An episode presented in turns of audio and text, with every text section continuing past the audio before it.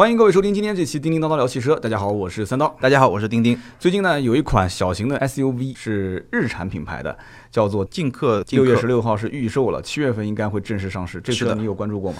呃，我关注过。那当然，因为这个车呢，我记得前一段时间应该是组织了全国媒体的一些试驾，所以我在我们上期杂志看稿子的时候看到过这个车，而且印象也比较深刻吧。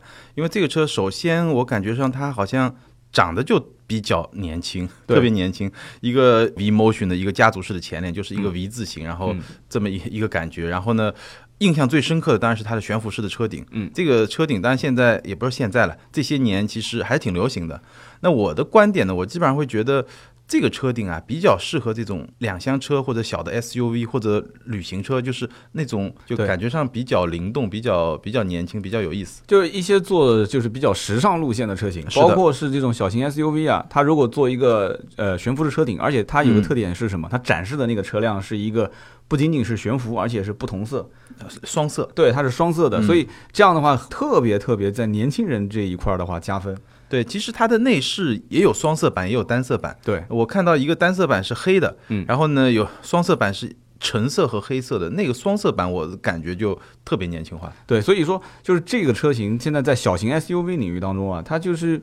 呃，应该讲跟以前的很多的小 SUV 特别不一样，嗯，就是它明显是以偏年轻化，然后偏时尚、偏潮流的这样的一个客户定位，嗯。那么我们今天就聊一聊这个话题点啊，就是关于日产，日产现在整个品牌开始就是走一个偏年轻化的路线，是。这个我们要回头往前去追溯一下，就看看到底是从。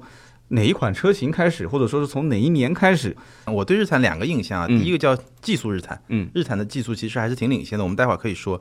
那这个层面呢，我觉得最近几年呢是非常好的得到一个延续，嗯，尤其是它现在讲所谓的智行科技，就讲智能驾驶啊，然后讲一些。跟人非常贴近的一些辅助驾驶啊，然后互联啊这一块，这我们待会儿可以去讲。然后第二个趋势呢，就是你说的，就是年轻化的一种潮流。其实现在很多很多品牌都在讲年轻化，这么就都都在抓年轻人嘛，尤其是这种十万块钱、十来万块钱的这种小型 SUV，都在抓年轻化这个人群。那我觉得。日产呢，在最近几年啊，其实产品层面呢，我们也慢慢能感觉到，但可能更感能感觉到的是一些营销层面的东西，这个我们待会儿再说。对，说到这个劲客啊，其实我当时就关注这个车，看下来以后，比较深刻的印象是它的顶配车型配了智能公路稳行系统，嗯，和日产它叫尼桑的 iSafety 智能主动安全系统，就是。这种主动安全系统，一般情况下，我印象中好像在这个级别的车上去配置是比较少的。对，日产其实这两年大家仔细分析一下，会看到很多车型在就是换代的过程当中啊，就是主动安全配置其实都已经是配得很全了。而且，日产总总归给我一种感觉，就是这个公司所做的东西呢。就是技术的储备量是比较足的，嗯，关键是看它用不用。对，那么这两年它因为要走年轻化路线，而且它把很多的一些技术配备开始下放，是，就让很多的一些老百姓买得起的车，或者说是一些价格其实定位并不是特别高啊，就是整个定价还是。就是中等上还偏再低一些的，嗯，就是会加上很多很多的一些，就是主动被动安全。是，那么这个车子就比较明显，就像你刚刚讲的这个智能公路稳行系统，包括这个智能主动安全的一些配备，嗯，在一个小型 SUV 上到底意味着什么？我觉得，我觉得就意味着厂商其实对于这一部分的车型的重视程度，包括这一部分的人群，它其实是一个核心人群。对，我觉得意味着两点。第一点就是你说的，就厂商对这个级别的车的消费者、车主越来越重视。嗯。第二部分呢，也意味着这些智能的系统基本上就成为未来整个汽车世界的一个基础设施。对。就不管你这个车，就跟我觉得未来会像现在的那种安全安全气囊那样。对，就有有一个人带头做了，其他的竞争对手就不能不做了。对，就不是说你非得高级车才能有安全气囊，这个就是最基本的一些配置，就是。以后这个智能的这一块可能会跟安全一样，就是一个非常基本的配置，你就必须要有。我觉得就是进客身上能看到的这两点。那你说它的那些动力啊这些东西，当然也没有什么问题。我看到一点五加 CVT 的，一点五加 CVT，包括我同事的评价也都是呃非常非常积极的一个评价。但是其实更值得讨论的，我们今天就聊一聊嘛，就是一个是日产的年轻化，就它确实在变得更加年轻。第二方面就是它的这些呃，它官方叫法叫智能科技，但是我们简单来说，其实就是两大块嘛，一个就是互联，然后第二个就是一些呃主动安全的一些技术，你也可以把它理解为辅助驾驶，或者说是呃比较初级阶段的自动驾驶那么一些概念的东西。是的，日产的车我不知道你开的多不多啊？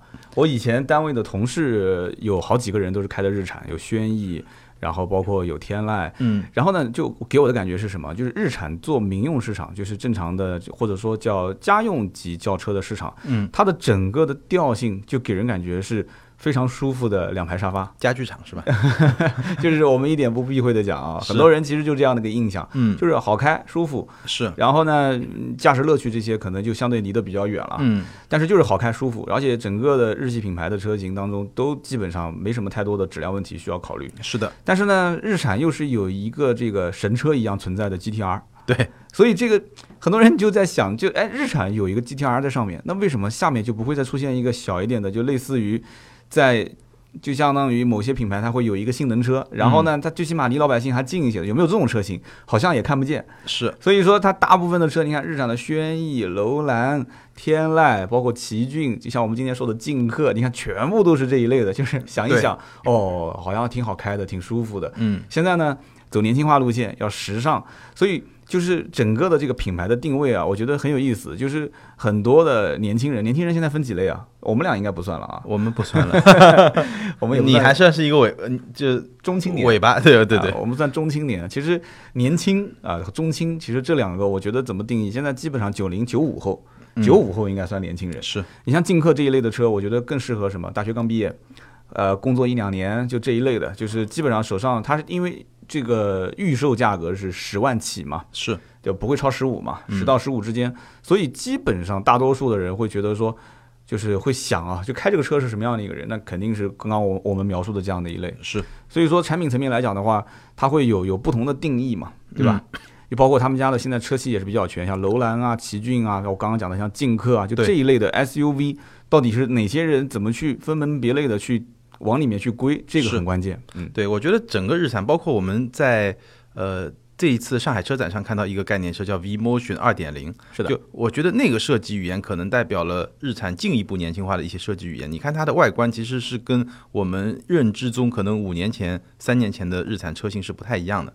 外观的线条还是挺犀利的，然后它用了一个对开门的设计，但这个设计大概不太会下沉到量产车上。对，但是你看它的内饰的那种呃感觉啊，大家可以找一张图片看一下，都非常的前卫的那种，对那种感觉，很大胆。对这个线条，那我相信就是说，其实我们刚才聊的一些车，慢慢的都在往年轻化的方向去走。是的，哪怕说楼兰这种车，可能它你感觉上不是卖给九五后的，对吧？可能不是卖给那种车，包括像奇骏，奇骏可能是它卖的非常好的一款车。对，奇骏可能是务实一些的。对对对，家里面整体它的设计其实也慢慢在往这个调性上去上去传。是的，但另外一个层面呢，我觉得它其实这两年在营销这个层面，在打造品牌这个层面，我其实印象比较深的，就比如说呃。小说，嗯，就因为我对对对，我会去听那个节目，还经经常会去听那个节目，会觉得，哎，这个好像是一个一个我能记住的一个点。再比如说，他嗯赞助了网易态度公开课，嗯，因为网易公开课有一段其实还挺火的，嗯，包括我我我我早的时候，早几年的时候，我觉得我还经常去听一些什么耶鲁公开课啊，就那些东西，TED 啊这些，对对对。那他其实做的这些东西，包括他好像还打造了沉浸式的数字体验平台，然后呢，在全国呢有。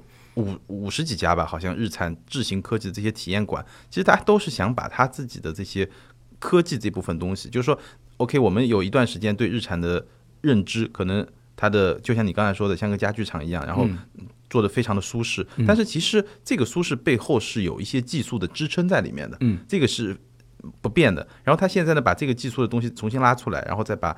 整个调性往年轻化这个方向去做，所以我觉得其实产品和品牌是一个同步进行的这么一个过程，是这样子的。其实小松奇谈小说这些我们都在听，现在高晓松又做了一档节目叫《矮大紧》，对吧？嗯，对，啊，高晓松矮大紧其实很有意思，因为接地气嘛。其实他自己也是一个喜欢自黑自嘲、喜欢调侃的人。我觉得他是一个有文化又接地气，对。这很不容易。家庭背景又特别的让人羡慕，然后完了之后，结果自己又是一个特别就跟一个北京爷们儿特别草根，穿个拖鞋短裤就出来聊天了。是，其实我相信日产品牌自己也很清楚，就是说，那我为什么要把高晓松的小说进行一个这个这个冠名也好，或者是这个这个应应该是冠名吧？对。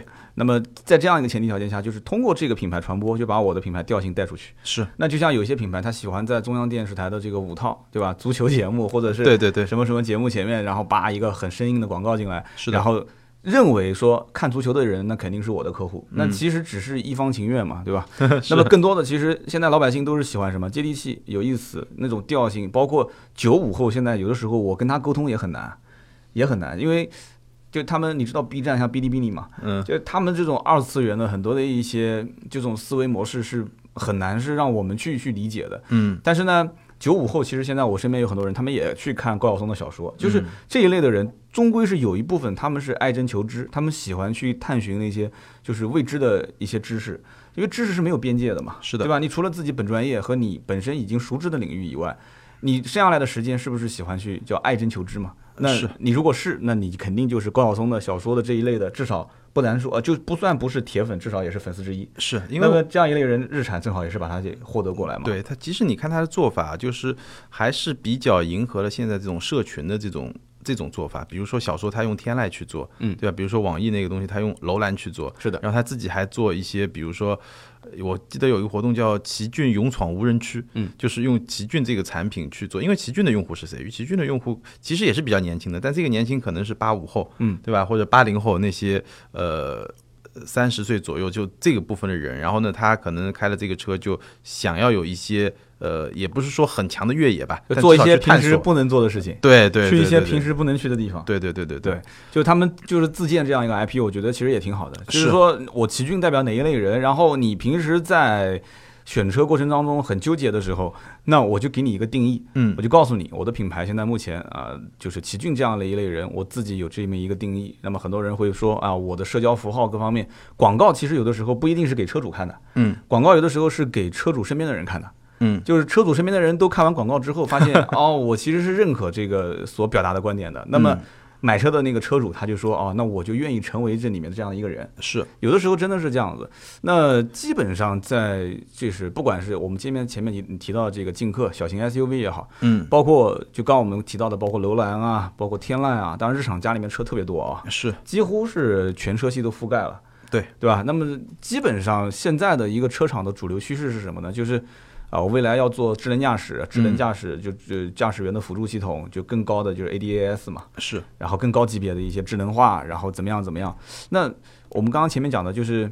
在科技这方面，在整个的车辆除了主被动安全配备方面，我觉得啊，很多东西都可以说，就是它的一个，就对，把它等于是整合了起来，而且又把它给量产又平民化。是，我觉得日产现在梳理了，就最近这两三年吧，梳理了它的产品以后，其实它找到了一些点，对比如说像动力系统这个东西，可能是一个基础、一个底层的一个东西，嗯但它找到了从设计上的年轻化，然后把自己的之前我们有一句很经典的广告词叫“人车生活技术日产”嘛，嗯，是吧？就是。把自己技术一块重新拉出来。我记得好多年之前，其实日产在技术储备方面是非常强的。嗯，很多年之前我就参加过一个日产每每年一次在全球有一个论坛，我忘了那个名字了。嗯，但那个时候就体验，我想大概有六七年之前，那个时候他已经展示了一些在当时看来非常领先的技术，比如说他已经在在实验室里面实现了无线充电。嗯，就我们知道日产有一款电动车，但在国内后面是用呃国产的某种方式了，就东风日产国产就启辰晨风嘛，对吧？嗯嗯嗯在国外它叫 Leaf 凌风，对凌风，大概我我记得大概六七年前还是五六年前，我有点忘了，我我就开过那个车，然后在那次它的那个全球技术论坛上，我就看到它已经展示，比如说像无人呃就无线充电，就车辆的无线充电，然后呢，它在那种辅助驾驶的过程中呢，它的呃摄像头呢能够。比如说我们现在看到的 ACC，我科的我的车车的雷达是监控前面一辆车和它的距离，嗯嗯嗯，然后你做 ACC 的跟随，那个时候它已经能够监控前面一辆车，再前面一辆车。然后就你在前面那辆车，如果说我做一个刹车或者一个什么样的动作，我其实我已经能够预判，然后呢，我可能比你前面一辆车更早的做一些刹车的动作，这样就能让整个体验更好。反正它当时就展示了很多新的技术。那后来呢，你会发现这个技术呢逐步逐步下沉。但是我其实个人觉得，可能动作不不是特别激进，对，就就不是特别快。但是好在呢，这两年其实是越来越多了。我们刚才也说了，劲客可能是第一款搭载了这这么多的主动。安全技术，你可以称它为主动安全，其实也是某种形式的辅助驾驶，对吧？这个功能我是完全完全赞成啊！就是一个是关于它的一个电动车发展历史，日产其实是一个比较重视电动车的一个研发的。我估计可能很多买日产车的人或者关注的人都不太清楚这个事情。是的，就是日产其实七十多年前就已经是有电动车问世了，叫 Tama T A M A。嗯，一九四七年的时候，那么后来日产在整个的生产电动车，刚刚你也提到的那个 Leaf 凌风，呃。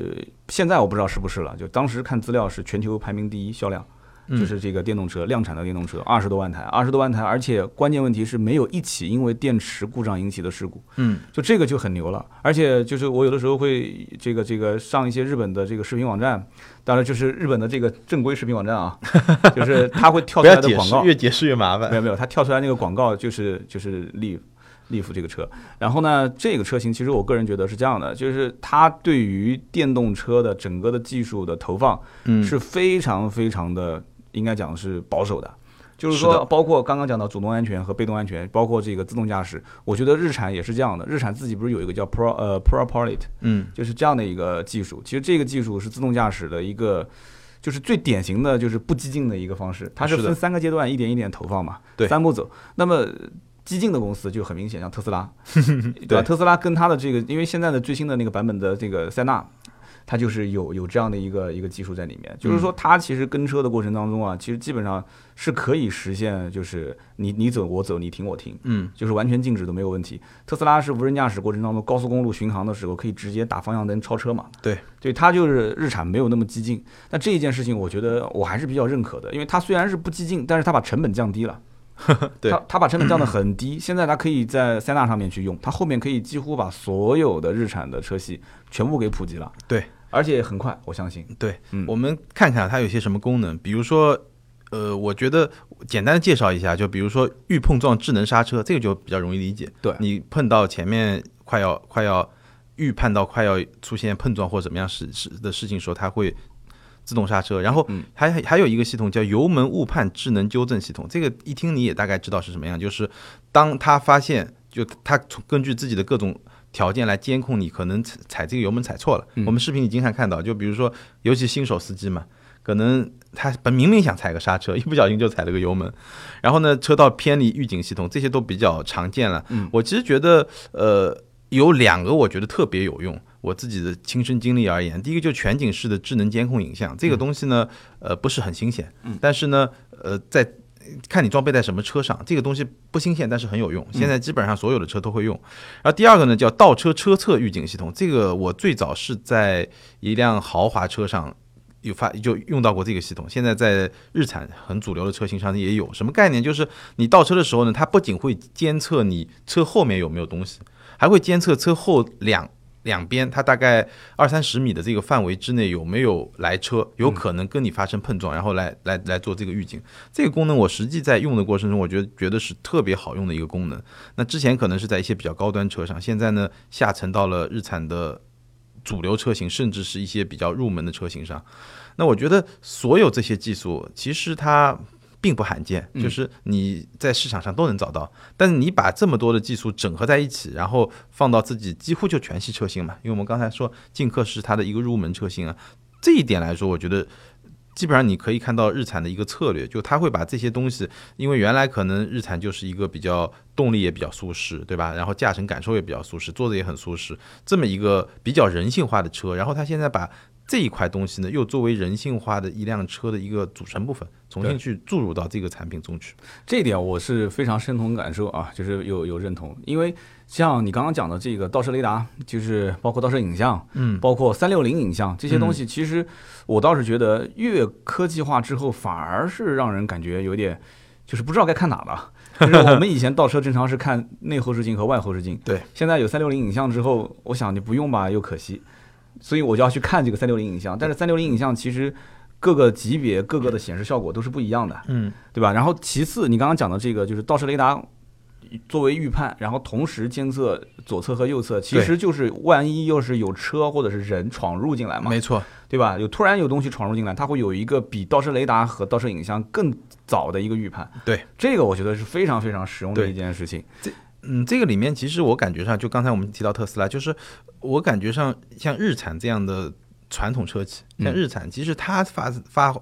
发展主动驾驶，它的目的目的啊，它一开始的出发点可能更多是基于安全。对，就比如说我，它日产，我记得它也提过一个目标叫零碰撞嘛，就通过这些技术，就是说它发展这个技术的出发点可能跟呃特斯拉的重点略有不同吧，你不能说完全不一样，就是说它的侧重点你感觉上更多的是从安全出发，嗯，然后是从能够去。尽量的去避免各种各样的事故，从这个角度去出发，而不单纯是说我我就为了图方便，我就为了要取代人去做自动驾驶，那个当然也是它的其中一个方向，但在现阶段它会更加保守一点，就是两个。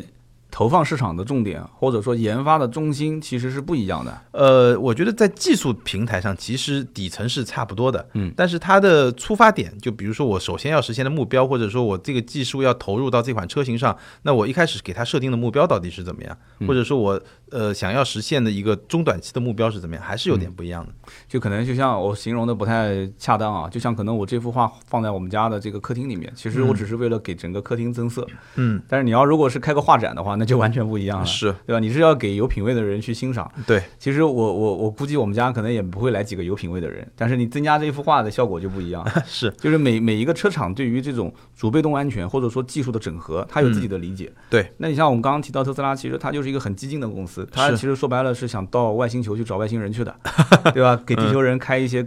地球人感觉就是什么叫科技感，什么叫未来？其实不就是跟我们现在所传统接触的东西不一样的东西吗？对对对对对。所以就是就是比较激进的公司啊。那么除了这些，就是我们刚刚讲到的，就是包括主被动驾驶这些能体现出来。我个人觉得啊，其实呃，现在老百姓能感觉到这个车上，哎呀，很有科技感。有些东西是最直接的，就比方说，能不能把我的手机的屏幕映射上去？就老百姓他其实最直接了。对不对？能不能能不能就是你你我是安卓的或者我是苹果的，你你系统跟我共享一下，就是这个东西对于很多人来讲最直接。我要听个歌，我要导个航，嗯，甚至有些人你看现在网上的段子都是用手机打游戏，对，然后直接把屏幕投射在前面的那个是的主机屏上，或者或者是我直接我要导航，我直接调用一下手机里面的 Siri，对对吧？我直接用语音输入，然后来实现一个很好的互动，对，或者是我直接可以播放手机里面的这些音乐，对。很多人我觉得其实呃，我觉得就。车机的互联啊，就车和手机的互联做得好，能省很多事儿。对，因为我记得这个不知道谁说过啊，我看到一个说法，我非常认同，就是你如果一个车本身，比如说导航，我记得你你你你在网上被称为导航哥，对吧？做过很多导航的视频。我觉得一个导航，如果你做的不够好的话，它永远都是会被一个手机支架所取代的。是的，对吧？那其实在这个我们刚才说这个日产的。智这个叫什么智行科技？它两副两部分嘛。第一部分就是我们刚才说的一些辅助驾驶，它把自己的技术其实是搭载到了，就整合到了这么一个系统里面。那第二部分就是我们现在说的智能互联。那智能互联，我其实觉得它用了，比如说支持 CarPlay，然后支持呃一些 Siri 的这些功能，然后然后可以。电话啊回听语音信息啊，然后音乐播放啊，然后包括你的手机的屏幕和车的屏幕的某种某种某种互联啊，嗯，其实这些功能是一些比较比较接地气吧，啊，但是又非常人性化的一些实现。对，基本上现在大家对于车上的一些科技化的使用，就是就是实用性方面啊，就主要是在于。能不能让我的手机发挥它最大功效？就是平时也要玩，上车也要玩。嗯，但上车的玩主要还是工具性为主，主要就是以导航、听音乐，就这两项应该是占到所有的车机上对最多最多最多的，应该是一个导航一个听音乐，对吧？对，还有一种呢就是远程控制。对对，远程控制其实是一个还是我觉得是一个非常有用的一些功能，因为我自己就遇到过很多场景，就比如说有时候你这个。车子就在那儿，对吧？钥匙在你那儿，但可能你家人要去车里面拿个东西啊，或者什么样乱七八糟那些，就那那些需求，或者说呢，你需要车提前给他做一些做做某些准备工作，开个锁啊，关个锁啊，开个空调啊，类似于这样这样的功能，打开车窗之类的。对，包括包括呃非常全方面的一些位置的一些服务啊，这些这些东西，其实。都是很实在的一些功能。嗯，我把车借给朋友了，然后我早上一起床，我看一下车在什么地方。对，对我经常也会干这件事情，就是我要我我其实也不是不放心啊，我只是想看一眼，大概是在什么地方，有没有离我太远啊？那么基本上我们知道，我们所有的人开车出去，其实主要还是考虑到什么？就是平平安安的到一个目的地。是，然后呢，这个驾乘过程当中呢，就是相对比较省心一些。那在路上，你说你自己开车很省心，但是有些人他不省心啊。对，就你不去碰别人，但有的人会过来找你。其实我们也知道，呃，日产也在做一件事情，就是无缝自动出行嘛。是，就无缝自动出行这个怎么解释呢？呃，无缝自动出行呢，就是它是一个整体的技术平台。嗯，就怎么样把你的呃。比如说你的手机、你的车，所有的这些东西，我打个比方啊，就是，比如说我在我你手机上有一个日历，对吧？嗯，我可以规划我的日程。那我规划好这个日程以后呢，我可能跟车机直接做一个互联，对吧？那打个比方，我比如说我现在下午两点钟有一个会议，嗯，我把这个会议。会议的时间、地点这些信息都录入到我的日历以后，那它就可以提醒我，对不对？但是它同时可以去提醒这个车辆，嗯，就到这个时间点的时候，它自动，你你比如说两点钟的会议，一点半我上了车以后，它可能导航目的地就直接帮你设好了，嗯，就在那个地方，然后你就可以直接直直接就直接就去干这件事情了。所以整体上就是把这些很就是主要就是把信息流。不同平台、不同介质之间的信息流，然后能够产生一个非常无缝的一个自动的链接。当然，很多品牌都在做这件事情。是的，是的。这件事情呢，其实日产是跟 NASA 合作开发的。那很多品牌都在做这件事情。那最终谁会实现的更好呢？我觉得方向都是一样的，但大家都在竞争。就最后其实比的是技术的实现和最后的体验。对，而且分久必合，合久必分嘛。很多技术现在都是习惯性的开源，对吧？对，大家互相的可以去用对方的，然后去共同研发。是的，呃，其实刚刚钉钉的这个比喻非常的恰当啊，而且一听就能听得懂了。开个会，然后时间预设好。嗯，其实除了人和车之间的互动，车和车之间的互动，没错，车和道路之间的互动，其实都很关键。有的时候我们在想，就是到底是我服务这个车，还是车服务我，还是道路服务车，还是车服务于道路设施？就是有的时候。谁为中心？这个这这个这好像是哲学范围内的问题点，我们不太好去讨论啊。对，本质上来说，我们比较粗浅的认为啊，本质上来说，应该人还是在整个体系里面的一个中心，要让人的体验更好。对，所以你车你你怎么能让人的体验更好？其实就是车子更智能嘛。对，就是你现在很多事情需要你去主动的，你停车的时候需要伸手拿一下卡，现在不用卡了，去拍照片了。对，那以后是不是照片都不用拍了呢？出门的时候还要掏出手机来去付钱，那以后是不是连这个步骤也不需要做了？不用，肯定不用，对不对？对对，然后包括你去加油要排好长的队，排完队之后还要再去插自己的油卡，然后输密码，然后再拎油卡油箱，然后这些这些以后可能逐逐逐逐渐逐渐之后。就像我之前听过一个段子，说什么叫智能手机？智能手机就是你没有电的时候，你你就不能自己去充电吗？对吧？嗯，对不对？你如果我我的手机要是内存不足了，你就不能自己想办法帮我清里面的东西吗？智能手机，你现在智能手机这些事情都让我做，我嫌烦。哎，你看这是 这本来是个段子，你知道吗？嗯，是。但是我当时听了，我早上在刷牙，我也在笑。但是我觉得这句话就可以放在就是智能出行，或者说放在今天我们讲了，就像日产无缝自动出行。什么叫无缝自动出行？对，没有油了，你不能自己加吗？对，就就我刚才没有电了，你不能自己充吗？对，就我刚才说的嘛，就是他很多年前他就在研发，比如说无线充电。那这个技术，我觉得就是就能体现像你说的，比如说我停车库上，对吧？以后所有的停车库，我现在我们看到，比如说有一些支持特斯拉的专门的停车库，或者支持电动车的专门的一个停车库。那以后我其实。不用啊，我每个车位下面都是一个无线充电的板。嗯，对我开到那儿或者我开到家里面，自动就在充电了。嗯，该干嘛干嘛。然后我在手机上把我的行程设计好以后，它就自动跟车同步了。而且日产之前还有一个技术，就是它的车辆，它的电动车啊，可以给家庭做备用电源。就是我比如说家里面停电了，嗯，我其实那个车可以给家里面做一做一个备备用电源。其实这些都是用技术来解决这些问题。嗯，其实我。其实有几年没有去参加日产那个全球论坛，我觉得，嗯，可能他已经储备了更多的这种先进的黑科技，我们也也未尝可知。因为我记得有一年，呃，日产的全球设计副总裁吧，应该职位就当时中村史郎，嗯，我跟他有过一个沟通，我当时问他，我说那个你们现在自动驾驶到底发展到一个什么阶段？这个这句话大概还是两年之前了，嗯，他那个时候他说他说我我昨天还前天刚去刚去参加过一个一个他们内部的一个一个一个试驾，嗯。他说：“感觉是什么呢？就是其实技术已经到了一个非常非常高的水平，嗯，但是呢，人需要适应。就什么概念呢？就比如说。心理上的，心理上的，就比如说我两辆车，如果是两辆自动驾驶的车，嗯，我非常高速在行驶的时候，我两辆车之间的距离是可以非常近的，嗯，因为我可以，首先我用单车的自动驾驶，就我单车，比如说通过雷达、通过摄像头来控制，对吧？这是一种。第二种呢，我车和车可以有一个信息的交流。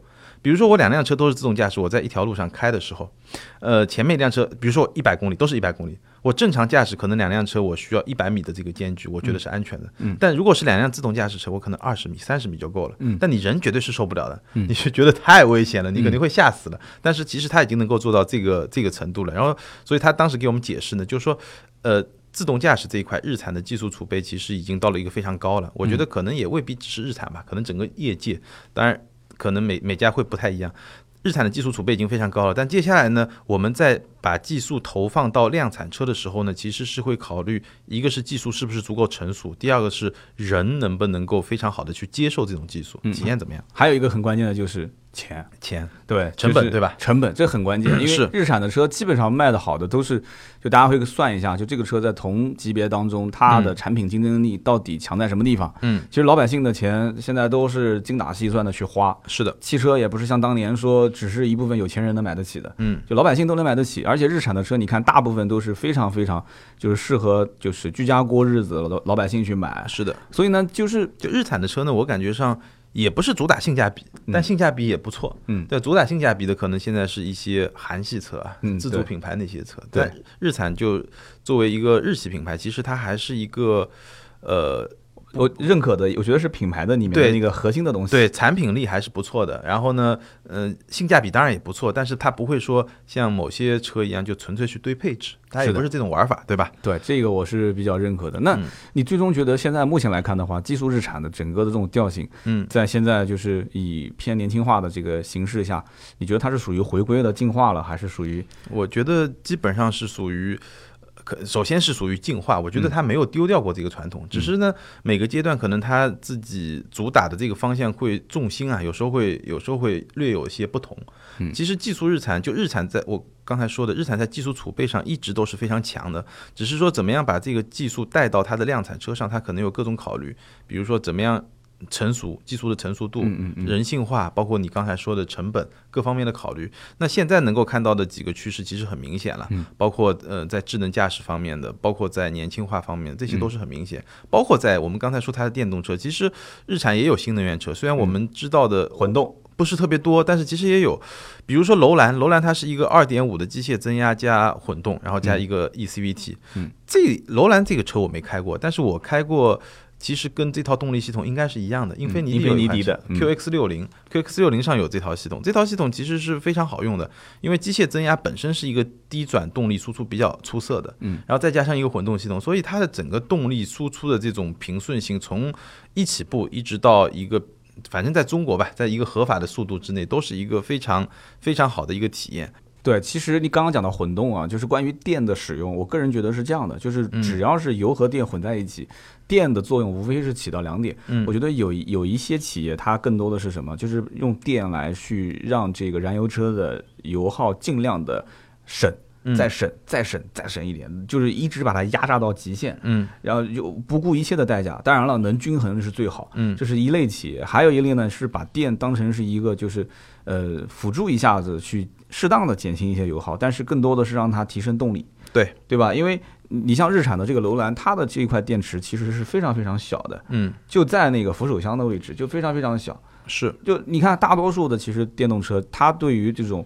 电池的储备量，包括混合动力的车辆，它对于电池的储备量相对来讲都会大很多。是，所以这是这是两种非常非常不同的这种思路。嗯，所以说网上其实对于这种思路也有很多讨论，有些人特别认可，有些人觉得说啊，我认为混合动力就是那个样子的，嗯，但是你不是这个样子的。嗯，所以就是这种讨论是好事，为什么呢？就是未来你也不好说哪一个是主流，或者说你也不好说哪一个将来是老百姓最认可的。对，我们也专门。出过一期一期节目，我们也专门讨论过，就是混合动力的几种不同流派和不同的技术方向和其实就背后就是你说的这种不同的思路，对吧？有兴趣的朋友其实出门左转去找那期节目就可以了。可以的，可以的。对对对，反正总归来讲的话，日产今年上半年的整个的市场表现，我相信他们领导应该是很满意的。很满意啊！上半年三十九万辆，不是上半年，一到五月哦，那其实还少了一个月。对，还少了一个月，就是五月份截止。对对对，我我看到的数字是一到五月是三十九万辆，同比增长百分之六。嗯，然后参照一下整个市场百分之二。嗯，所以还是一个相当不错的表现，而且高于平均值了嘛？呃，高于平均值三倍，就增幅啊，高于两倍吧，它是三倍。我看了一下比较卖的比较好的车，其实就四大金刚嘛，基本上四大金刚。对，轩逸，轩逸真的是非常的吓人，三万多的销量就是。都在前三，然后大部分月份是在第二，就是在轿车这个这个排行里面。对，一辆轿车卖三万多，跟大家解释一下，两万多的话算热门车，三万多基本上就爆款排第二嘛，就是真的是爆款，因为爆款，嗯，基本上这个级别，而且你要知道，像这种轩逸这个级别的车辆的竞争，那简直是 惨烈，就只能用惨烈来形容，而且不仅仅是今年这一年是。历史上从就是 A 级车，老百姓大概知道了那些就是德系的品牌之后，就一直是很惨烈，很惨烈。是到现在能排第二的话，我觉得真的这个产品就不需要再去多讲了。对，然后奇骏，奇骏和逍客基本上在一万四、一万五，就两个 SUV。其实逍客当然有点像跨界了，嗯，就反正就这两个车也是同级里面。一个表现，就这个，就刚才你说的，嗯，就刚刚那个是爆款，这个呢就是销量不错的那个车型，对吧？对，逍逍客跟奇骏在就是合资的 SUV 的整个的排名当中也很靠前，嗯，因为基本上这个级别的 SUV 讲起来有很多啊，对，但是真正你觉得路上常见的，其实你用手指数数就那么几个，是。然后逍客也是因为正好是新款上市之后啊，嗯，产品竞争力各方面提升非常非常明显，所以很多人。就特别特别就是特别推这个车，是对。那我这个从我个人来讲，其实我在呃奇骏、逍客，包括刚刚讲的轩逸，包括我们马上还要再提到一个就是天籁，对，就天籁这个车，天籁这个车是五月份卖了九千零六十六，嗯，一个 B 级车，对对吧？一个 B 级车能很不容易，对，能 很不容易，就是除了那两个非常非常就是常年霸占第一、第二的这个以外的话，能过万，能或者说在一万上下的，嗯，就真的是。很难了，现在是就是 B 级车，现在很多都是去要不转 SUV 了，或者有一些直接就去豪华品牌去。没错，没错。所以现在 B 级车基本上能保持这个销量也非常不错，非常不错。嗯，对。所以你看，我们刚刚提到的轩逸、呃奇骏、逍客、天籁，包括我们今天节目开头讲的这个劲客，马上要上市的劲客。嗯。那么不知道劲客今后的这个路数或者说它的销量能不能像我们刚刚说的四大金刚一样？嗯，我觉得基本上，你觉得可能吗？呃，五大金刚。对，我觉得基本上问题不大，就基本上它这个级别呢。可能未必有奇骏和逍客那么大，嗯，但这个级别它其实差不多过万，应该问题不是特别大啊。小型 SUV 能过万很不错了，对，就是呃是很不错了。但这个产品其实我们看看它的竞争对手嘛，嗯，其实就是像本田的，对吧？XRV 啊，嗯，缤智啊这些车好一点的，基本上也在大不多在一万上下这么一个概念。呃，怎么说呢？我觉得这个劲客是一个开端，什么开端呢？就是呃让很多的年轻人知道说，哎。这个车子很有意思，就是有意思。现在是很多人关注的第一个点。对，然后再看看它的配置，再看看它的这个做工，再看看它的整个的一个动力。因为一点五加 CVT 其实，呃，怎么讲呢？就这个级别在十多万预算。就是如果是在轿车的话，那基本是十万以内的预算；是如果是在 SUV 的话呢，就是十到十五之间。对，很多人是能接受的。嗯，所以剩下来就看这个车怎么去营销，然后市场上老百姓是不是真的能用人民币去投票了。嗯，对。那么行啊，今天我们聊了那么多啊，关于就是日产，我们一开始从进客开始聊，然后中间提到了关于它的很多的一些。啊，就这两年的一些变化是，然后我们最后总结下来，反正就是保持它原有的这个叫做技术日产的这样的一个观念。对，同时现在越来越年轻化，这个年轻化我觉得值得关注啊，真的值得关注。虽然说我们现在是中青年了，其实现在是年轻化是所有汽车品牌都在做的一个方向，但是呢，我感觉上日产呢是在把，其实它没有说我只做年轻化，对吧？它其实是现在慢慢的找到了自己的几个。基石吧，或者几个能够把这个品牌支撑起来的几个点。最最初我们感觉上它是一个技术日产，那有技术，但它的技术呢不像那些黑科技的技术，对，或者说它也有黑科技，但是它更多的是把这个黑科技和你日常体验结合的比较好的，比较人性化的那种技术。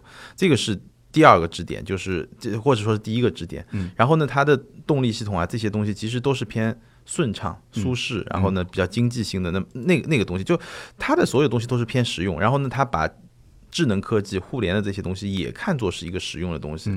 所以你它最后我感觉上就是集合了一些。呃，现代这个时代，我们的年轻人也好，包括像我们这种中青年，其实其实因为也有一些像，我觉得像奇骏啊、天籁这些车主，其实估计大部分跟我们年龄也差不多。嗯嗯这些车主在现在这个时代生活，他需要一些比较人性化的一些技术的一些体验。就是讲白了，就是什么，就是一个老演员，一个实力派的老演员。嗯，现在你要学会用网红的直播形式，是 你要学会用自媒体的形式拍一段小视频传到网上。对，就是你现你这个大的一个氛围，你跟不上的话，你很有可能被时代淘汰。嗯，那么还不错啊，日产这两。年的变化，其实每一个点都找的还是非常准的，而且 SUV 的布局也越来越完整了。是的，那行，今天这期节目呢，我们叮叮叨叨就聊那么多，希望对大家能有所帮助。那么如果想要跟我们俩互动的话，或者说对节目有什么样的一些自己的想法，大家可以在节目下方去留言评论啊。那么你给我们点个赞，转发一下那是最好。那么同时呢，我们俩的联系方式是新浪微博，对对，钉钉的微博是，对，我的微博是名车志钉钉，我的微博是百车全说三刀。好的，今天这期节目就到这里，我们下期接着聊，拜拜，拜拜。